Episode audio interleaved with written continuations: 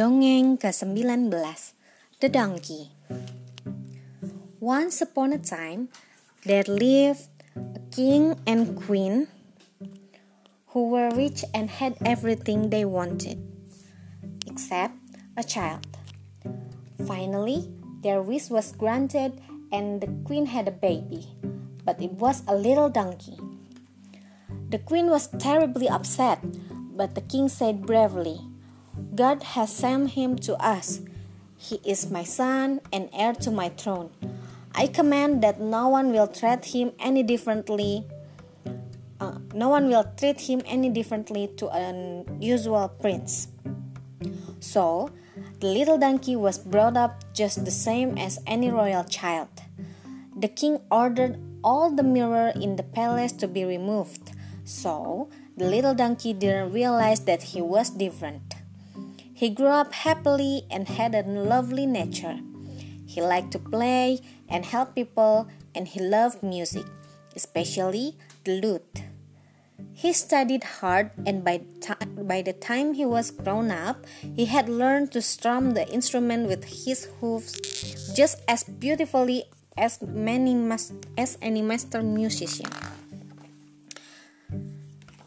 One day, the grown up donkey prince was out for a walk by himself when he happened to peer into a well that was full of glassy water.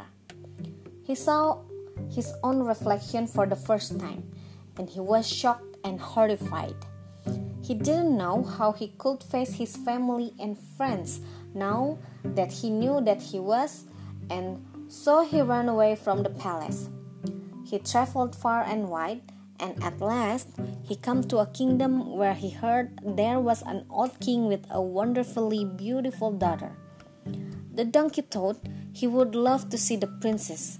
He trotted up to the royal castle, sat outside the gate, took out his lute, and began playing a marvelous tune. The king and the court were in the great hall having dinner.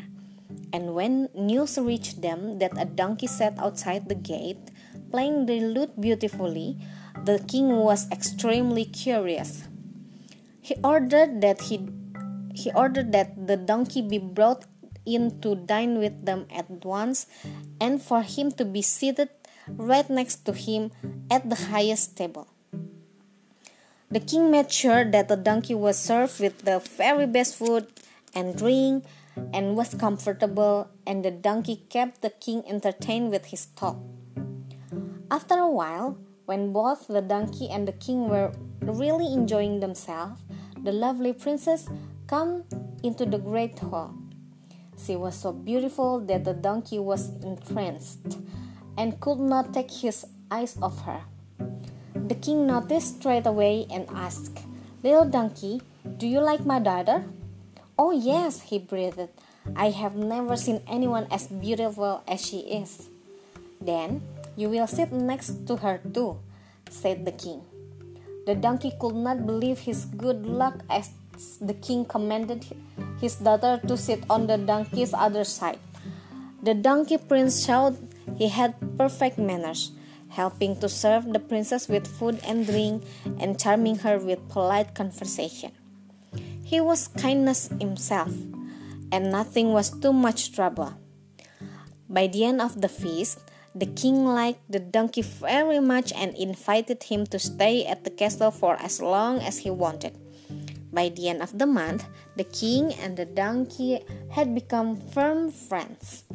And by the end of the sixth month, the king offered the donkey his daughter's hand in marriage.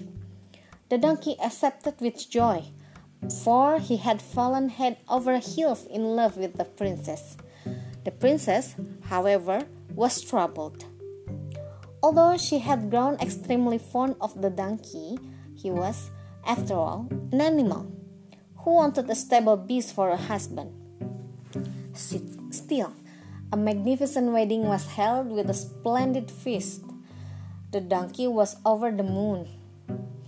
At bedtime, the donkey bolted the door of the bedchamber and checked that that he and the princess were quite alone.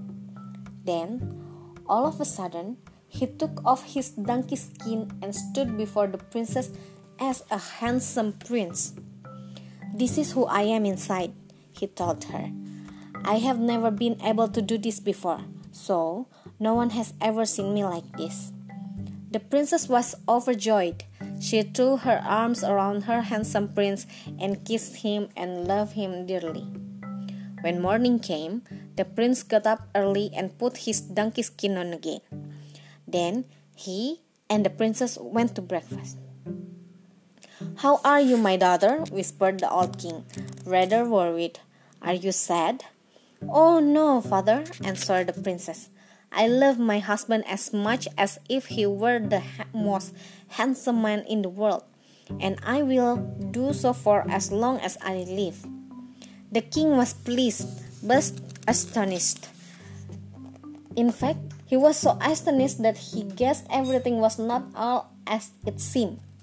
The night he waited till the couple were asleep and then quietly opened the door to their bedchamber and peeked in. He was amazed to see a handsome prince lying in the bed and the donkey skin flung on the ground.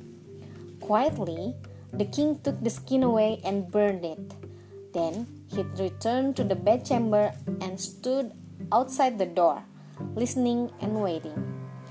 Early in the morning, the prince got up and went to put on his donkey skin, but he could not find it anywhere. Then he began to panic. Whatever will people say? he cried in despair. They won't believe it is me. But at the moment the king burst in, saying, My son, do not worry. I know you are the donkey and you are equally loved by me whether whether you are in animal form or is this handsome prince.